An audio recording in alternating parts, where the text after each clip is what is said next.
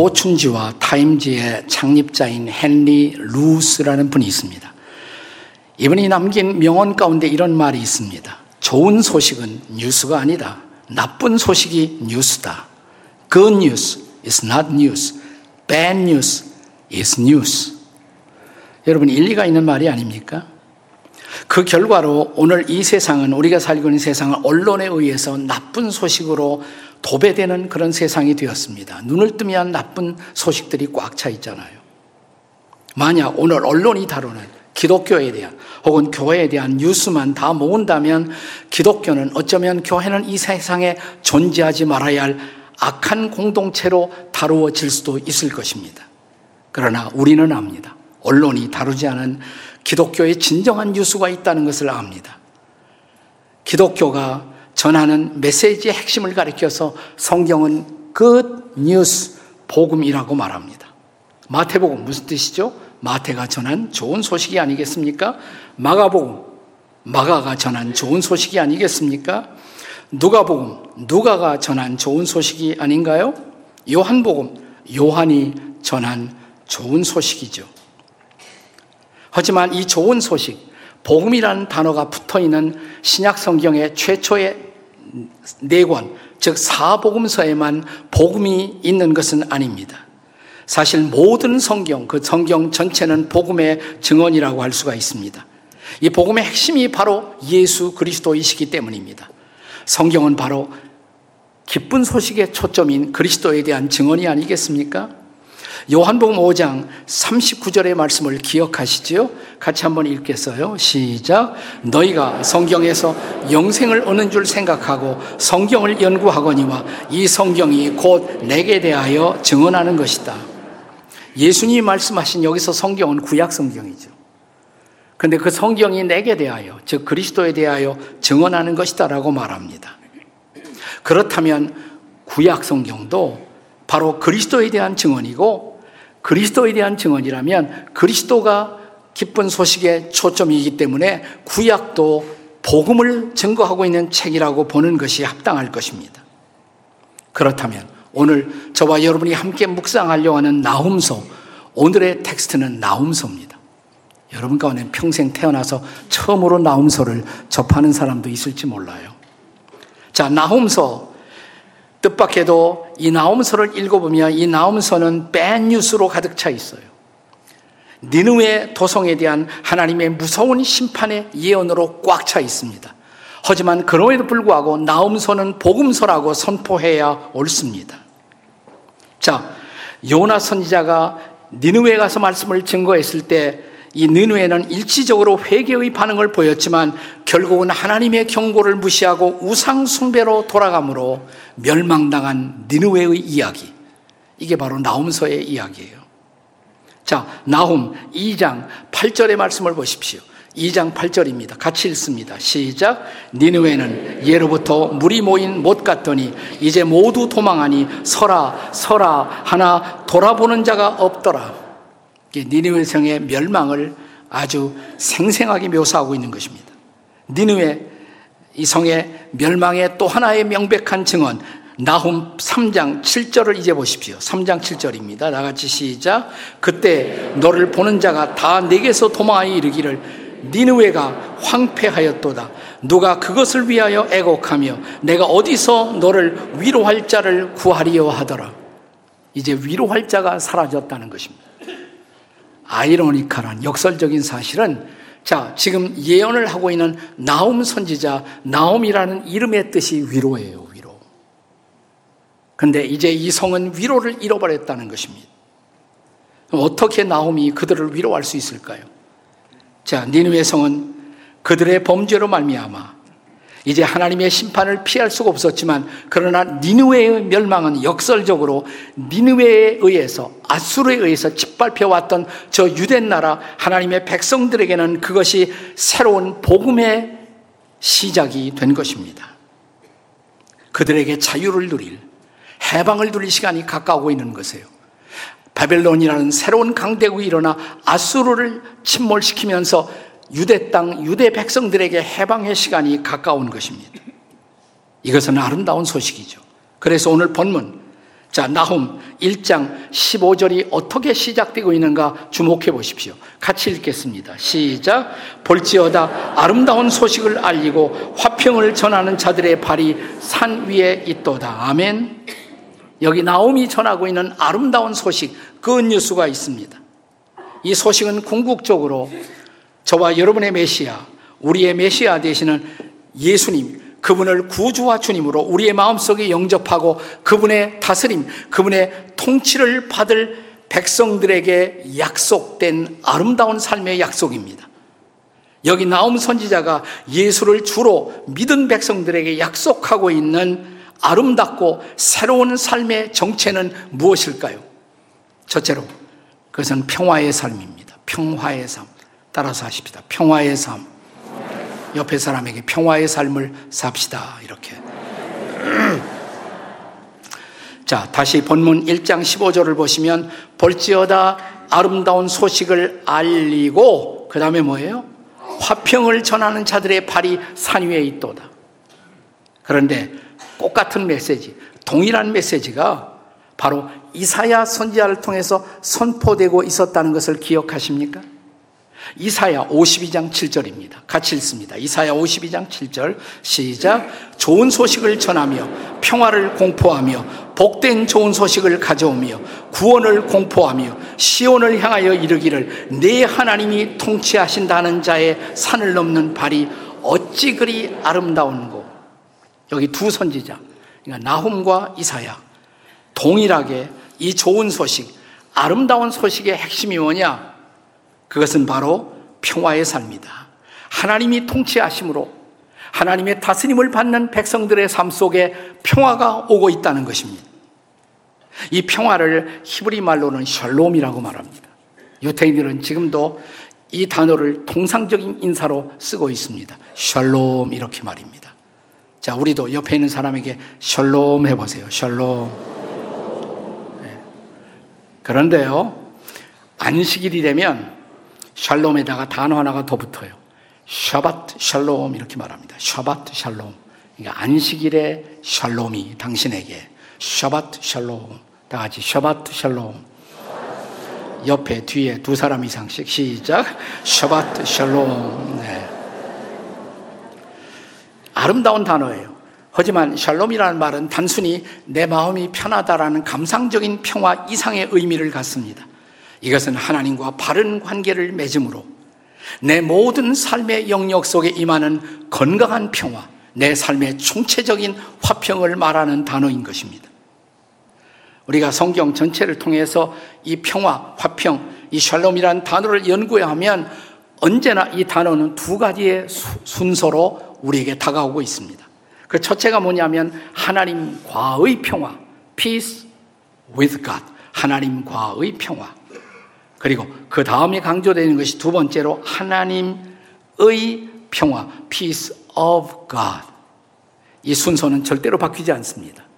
무슨 말이냐면 하나님과 평화할 때 비로소 하나님의 평화가 선물로 우리에게 주어질 수 있다는 사실입니다. 인간의 범죄, 우리의 죄는 하나님과 나 사이를 단절시켰습니다. 그리고 하나님은 죄가 있는 곳에 당신의 진노를 바랄 수밖에 없습니다. 그 죄로 말미암아 우리는 하나님과 원수된 관계 속에 있었다. 성경은 이렇게 말합니다. 그런데 이런 하나님과 적대적 관계 속에 있던 인간 그 사이에 화목제물로 하나님은 예수님을 보내셨다는 것이에요. 그분이 우리의 죄를 짊어지고 우리가 받을 심판과 저주를 대신 받으심으로 이제 우리는 그리스도를 통해서 하나님과 화평, 하나님과 평화하게 되었다는 것입니다. 죄를 용서받고 우리가 감히 하나님을 향해서 아버지라고 부르는 순간 우리는 하나님과 평화하게 된 것입니다. 그리고 이런 사람들에게 주어지는 놀라운 선물이 바로 하나님의 평화가 선물로 주어지는 것입니다. 그리고 이 하나님의 평화를 갖고 있는 사람들만 이웃들에게 평화를 나누어 줄 수가 있습니다. 우리 중에 이 땅시 보면 분노로 가득 찬 사람들이 있어요. 이웃들에 대해서 필요 이상으로 적대적이고 비판적이고 공격적인 사람들이 있습니다. 그 원인이 뭔 줄 아세요? 자기 마음 속에 하나님의 평화가 없어서 그래요. 하나님의 평화. 근데 하나님의 평화가 왜 없느냐? 궁극적으로 따져 올라가면 하나님과 평화하지 못했기 때문에 하나님과 바른 관계를 맺지 못했기 때문에 자기 마음속에 하나님이 주시는 선물, 진정한 평화를 경험해 본 일이 없는 것이에요. 그러니까 이웃들과 평화롭게 살 수가 없는 사람들이에요. 그러므로 오늘 우리가 진정한 평화를 갈망한다면 문제는 내 수양이 부족해서가 아니에요. 누가 그를 못 살게 굴어서도 아니에요. 이 세상이 어려워서만 내가 평화를 못 가진 것이 아닙니다. 궁극적으로 내가 하나님과 바른 관계를 맺지 못한 까닭이다. 여기서 출발해야 합니다. 그리고 십자가 앞에 나와 예수님을 통해 하나님과 평화하는 순간 비로소 하나님의 평화를 경험할 수가 있다는 사실을 믿으시기 바랍니다. 자, 이 하나님의 평화를 선물로 주시면서 예수님은 이렇게 약속하시지 않습니까? 요한복음 14장 27절의 말씀입니다. 같이 읽겠습니다. 시작. 평안을 너에게 끼치노니 곧 나의 평안을 너에게 주노라. 내가 너에게 주는 것은 세상이 주는 것과 같이 아니아니라 너희는 마음에 근심하지도 말고 두려워하지도 말라. 아멘. 세상은 알 수도 없는 평화, 세상은 줄 수 없는 평화, 주님만이 주실 수 있는 이 평화를 누리는 저와 여러분이 되시기를 주님의 이름으로 축복합니다. 우리의 마음속에 평화가 있으면 이런 사람들이 모여서 형성하는 공동체도 평화의 공동체가 될 수 있는 줄로 믿습니다. 나는 우리 공동체가 이런 평화의 공동체가 될 수 있기를 주님의 이름으로 축원합니다. 나는 여러분의 마음속에 평화가 지배하는 이런 인생이 될 수 있기를 주님의 이름으로 축복합니다. 옆에 있는 분들에게 다시 샬롬 평화합시다. 이렇게 시작. 샬롬 평화합시다. 자, 주님이 통치할 때, 메시아가 통치할 때 우리가 누릴 수 있는 삶, 나오면 그것이 첫째로 평화의 삶이고 두 번째로 그것이 바로 축제의 삶이다. 이렇게 말합니다. 따라서 하십시다. 축제의 삶. 또 옆에 사람에게 축제의 삶을 삽시다. 이렇게. 자, 본문 1장 15절에 보시면 유다야 내 절기를 지키고 내 소원을 갚을지어다. 자, 그동안 유대 백성들은요, 절기를 지킬 수가 없었던 것이에요. 왜 그렇습니까? 지금 유다 백성들은 아수르에 의해서 계속 침략을 받고 있었단 말이죠. 전쟁 상태예요. 전시 상태에 무슨 축제를 하겠어요? 무슨 잔치를 하겠습니까? 더군다나 그들이 무슨 하나님을 향해서 이렇게 살게요 라고 소원이나 할 수가 있었겠습니까? 그런데 여기 복음이 있습니다. 아름다운 소식이 들려옵니다. 그들이 다시 절기를 지키게 된다는 것입니다. 축제의 절기를 지키고 또 하나님 앞에 약속한 바를 소원한 바를 이제 이루는 새로운 시대가 다가오고 있다는 것입니다. 생존에 시달리고 있는 사람들은 마음의 소원을 하나님께 드릴 여유조차 없었습니다. 그러나 이제 세월이 달라집니다. 소원을 다시 할 수 있고 또 약속한 것을 지키며 살 수 있고 인생의 마당에 축제가 펼쳐지는 것입니다. 이제 바야흐로 축제가 다시 돌아오는 것입니다. 하버드의 신학자인 할비 콕스라는 분은 인간을 가리켜서 인간의 본질이 뭐냐? 호모 페스티브스. 축제하는 인간이다. 축제가 있어야 인간은 살맛이 난다는 것이에요. 축제하는 인간.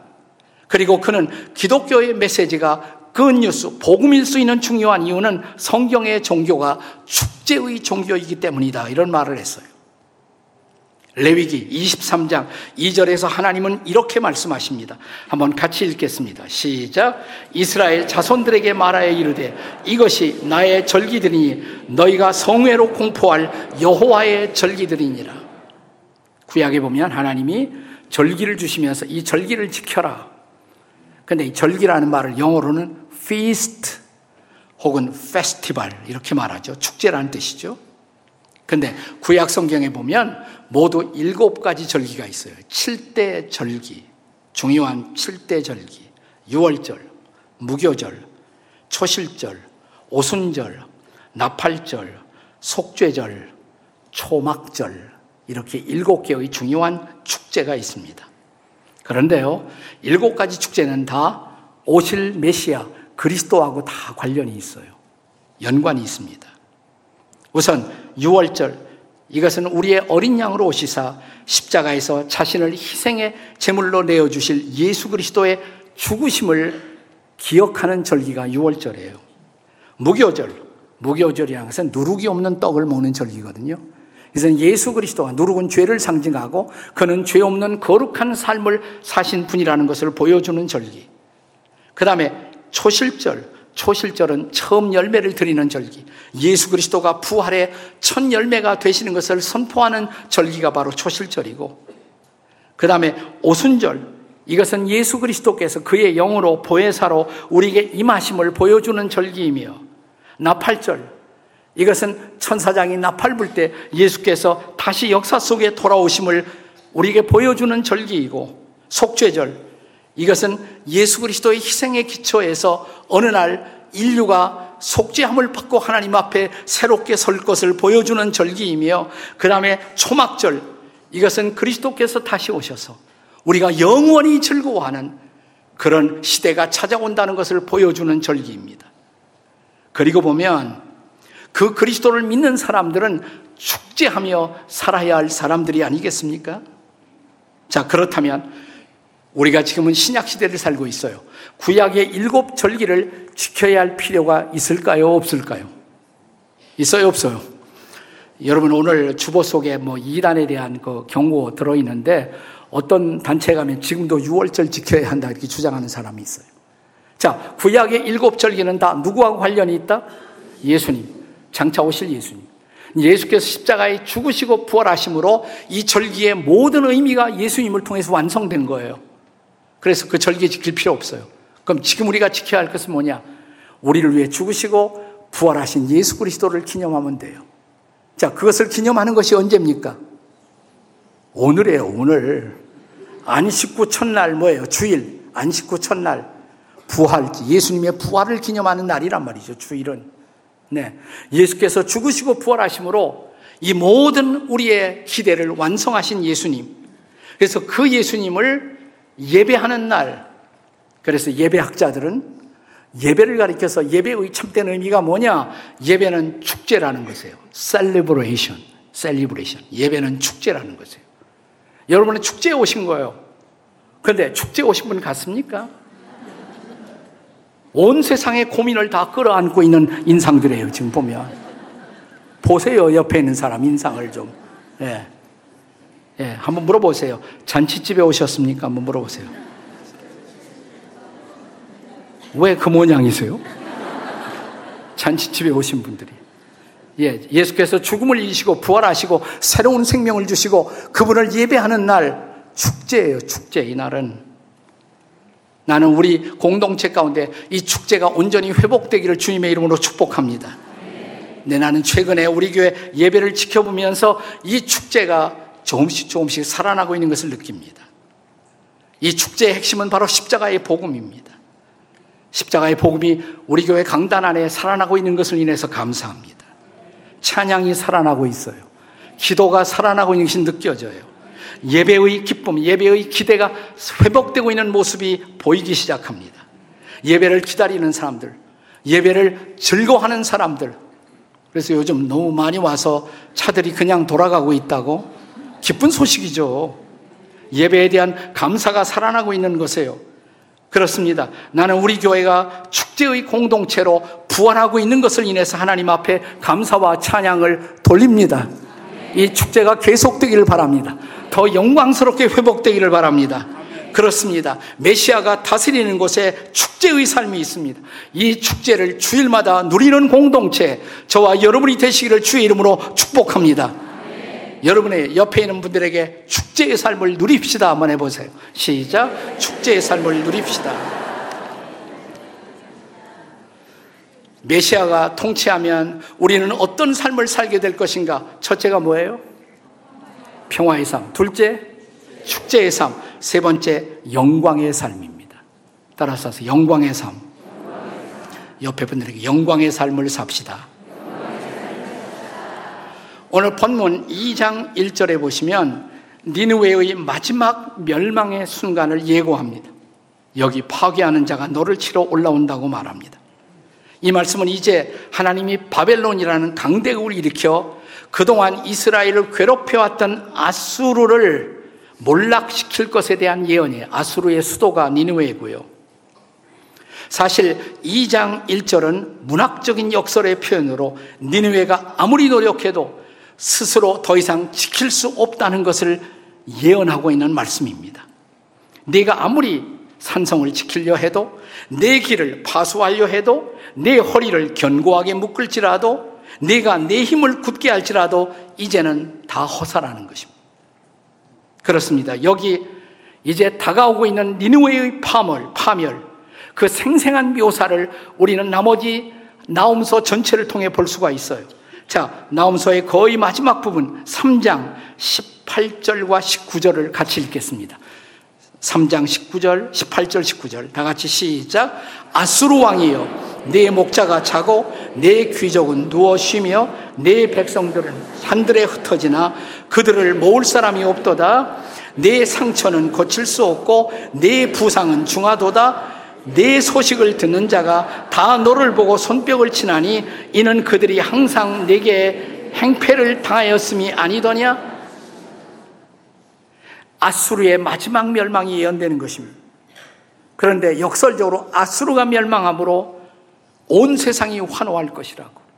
특별히 하나님의 백성, 유다 백성들에게 새로운 축제의 계절이 다가오고 있다고. 그들이 박수를 칠 것이라고 말합니다. 이 역설적으로 이스라엘의 회복의 시작을 예언하고 있는 것입니다. 자, 본문 2장 2절에서는 단순한 축제의 시작일 뿐만 아니라 이것은 영광의 회복이라고 선포합니다. 자, 2장 2절에요. 같이 읽습니다. 시작. 여호와께서 야곱의 영광을 회복하시되 이스라엘의 영광 같게 하시나니. 여러분, 과거 구약 시대의 구약 성경을 읽어보면 이스라엘 백성들이 가장 무서워한 단어 하나가 있어요. 그들은 때때로 고통 속에서 이 말을 되씹고 또 이 말을, 이 단어를 토해내곤 했습니다. 그 단어, 고통스러운 단어가 뭐냐면 이카봇이라는 단어예요. 이카봇. 다 같이 이카봇. 근데 그건 그 편안하게 발음하면 안 되고 이를 갈면서 발음을 해야 돼요. 이카봇. 네. 그 뜻은 뭐냐면 영광이 떠났다 이 말이에요. 영광이 떠난다. 하나님의 영광이 떠났다. 본래 구약 성경에 보면 엘리라는 제사장이 있었죠. 그 제사장이 사역하다는데 이스라엘은 블레셋과 싸우다가 전쟁에 패배합니다. 3만 명의 아군을 잃어버립니다. 그때 엘리 제사장도 두 아들 홈니와 비느하스가 세상을 떠나요. 죽었습니다.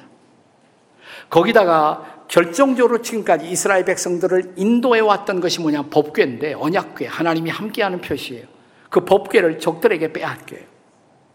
그리고 그 무렵 엘리 제사장의 며느리가 아기를 낳습니다. 이 어려운 때, 고통스러울 때 아기를 낳으면서 이 여인이 신음처럼 토해낸 단어가 뭐냐면 이카보트. 영광이 떠난다. 하나님의 영광이 떠난다. 이 단어였어요. 그 후로 하나님의 공동체가 흔들릴 때마다 이스라엘 백성들은 신음처럼 이 단어를 토해냈습니다. 이카보트. 영광이 떠난다. 영광이 떠난다. 더 이상 예배가 즐겁지 않고, 더 이상 기도를 기다리지도 않고, 더 이상 복음 전도 앞에 흥분하지도 않고, 이카봇 영광이 떠난다. 그런데 이카봇의 반대말이 뭔지 아세요? 반대말? 쉐키나입니다. 쉐키나. 한번 따라서 보세요. 쉐키나. 뭐 서구권 사람들은 쉐카이나 이렇게 말하기도 하지만 쉐키나 영광이란 단어. 영광이 돌아온다 이 말이에요. 영광이 돌아온다. 구약의 에스겔서가 있는데 이 책의 주제가 뭐냐면 떠났던 하나님의 영광이 다시 돌아온다는 거예요. 이스라엘 백성에게로. 시온 성전으로 다시 그 영광이 하나님의 영광이 돌아오는 회복을 다루고 있어요. 그 결정적인 구절 에스겔 43장 2절을 함께 같이 읽겠습니다. 다 같이 시작. 이스라엘 하나님의 영광이 동쪽에서부터 오는데 하나님의 음성이 많은 물소리 같고 땅은 그 영광으로 말미암아 빛나니 아멘. 하나님의 영광이 돌아오고 있어요. 동쪽에서부터 하나님의 음성이 들려요. 설교가 내 마음속에 들려요. 하나님의 영광이 보여요. 복음 앞에 흥분하기 시작해요. 영광이 돌아오고 있는 것입니다. 나는 최근 우리 교회 이런 징조를 보면서 마음 깊은 감사를 드리고 있습니다. 하나님의 영광이 우리 교회에 돌아오고 있는 모습이 보입니다. 우리가 기다려온 것, 우리가 사모해온 것, 바로 그것이 아니겠습니까? 하나님의 영광이 가득한 교회, 말씀 안에 그리스도의 십자가의 복음이 선명하고 찬양 속에 하나님의 영광이 임하고 기도 속에 하나님의 영광이 임하는 교회. 참으로 우리의 공동체가 회복되면 우리의 가정도 회복될 것입니다. 우리의 자녀들도 회복될 것입니다. 우리의 기업도 회복될 것입니다. 한반도도 회복될 것입니다. 그것이 바로 메시아의 통치를 받는 삶, 영광의 삶, 쉐키나 삶의 회복인 것입니다. 나는 이 은혜로 충만한 우리 공동체가 될 수 있기를 주의 이름으로 축원합니다. 그 영광을 주일마다 보는 우리 교회가 될 수 있기를 주님의 이름으로 축복합니다. 쉐키나 glory to God. 하나님께 영광을 돌리십시오.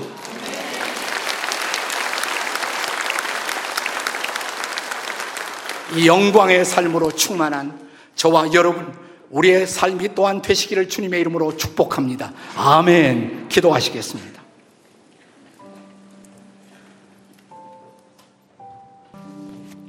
내 마음에 평화가 없어서 답답한 사람들 계셨습니까? 내 마음에 기쁨 이 축제가 사라져서 답답했던 분들 계시죠. 그러나 이제 평화가 돌아옵니다. 기쁨이 돌아옵니다. 축제가 돌아옵니다. 하나님, 다시 저희를 다스려 주십시오. 나를 다스려 주시고, 우리를 다스려 주시고, 우리 공동체를 다스려 주옵소서. 축제를 회복시켜 주시고, 주의 영광을 회복시켜 주시옵소서. 우리 마음에도 주의 평안을 회복시켜 주시사, 이제는 이 평안을 나누면서 살게 해 주시옵소서. 주여, 거룩한 영광을 다시 우리에게 돌려 주시옵소서. 주여 부르짖고 통성으로 같이 기도하시겠습니다. 주여 우리가 기도합니다. 하나님 거룩한 영광을 우리에게 돌려 주시옵소서. 이 영광, 이 통치가, 이 하나님의 임재가 우리의 마음 속에 충만하게 도와 주시옵소서. 도와 주시옵소서. 나타나 주시옵소서. 그로리 투가 하나님 거룩한 영광을 주게 돌리게 하시옵소서. 하나님의 쉐키나 글로리가 돌아오게 도와 주시옵소서. 돌아오게 도와 주시옵소서.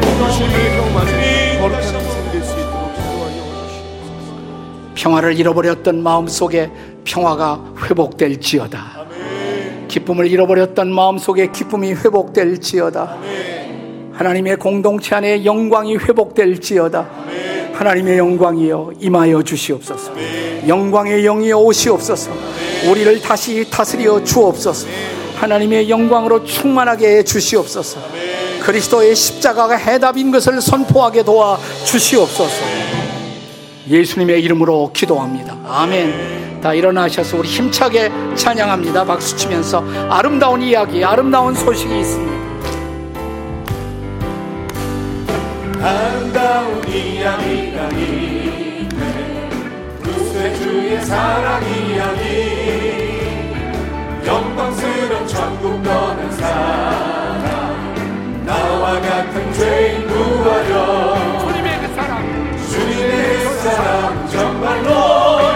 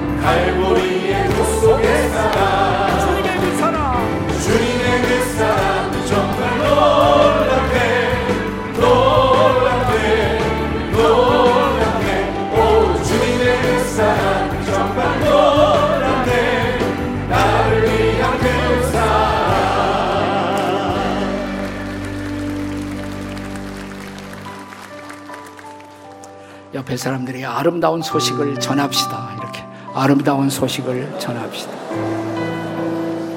같이 기도하시겠습니다. 이제는 우리 주 예수 그리스도의 우리를 구원하신 은혜와 하나님 아버지의 사랑과 성령의 도우심, 인도하심이 말씀을 받고 아름다운 소식을 전하고자 다시 나아가는 당신의 백성들의 발걸음마다 아름다운 발걸음마다 주께서 친히 성령으로 함께 해 주시기를 간절히 축원하옵나이다. 아멘.